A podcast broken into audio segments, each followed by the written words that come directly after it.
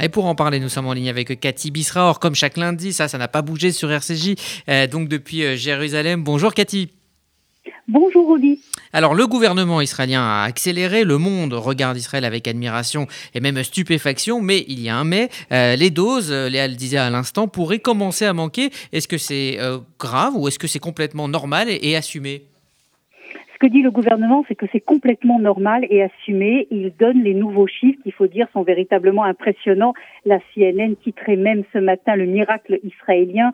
On a dépassé de loin le million. On va arriver à plus d'un million cinq cents euh, d'Israéliens qui ont été vaccinés. Et le chiffre le plus intéressant, c'est que plus de 70% de la population à risque, c'est-à-dire la population de plus de 60 ans, ont déjà été vaccinés. Plus de 70%.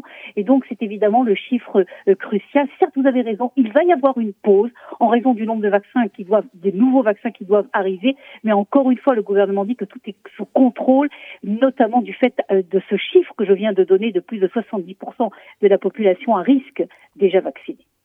Alors on le disait euh, à l'instant, le millionième Israélien a été vacciné ce week-end, mais il y a un fait euh, cocasse, c'est qu'il s'avère qu'il s'agit d'un ancien criminel je suis d'accord avec vous que c'est totalement cocasse et je crois que euh, les autorités et les proches même de Benjamin Netanyahu n'ont même pas fait les vérifications minimum. Imaginez-vous euh, un homme qui a fait à deux reprises un hold-up se trouve à quelques centimètres du premier ministre, premier ministre israélien. C'est tout de même Ceci dit, vous savez, chaque chose politiquement est récupérable et donc le ministre de la Santé nous a expliqué ce matin que c'est la preuve que le vaccin euh, est destiné aussi bien aux bons et aux mauvais. Voilà ce qu'il dit. Et puis Benjamin Netanyahu, lui, ne s'en fait pas. On sait très bien que c'est pas un hasard que le millionième a été choisi dans la population euh, arabe.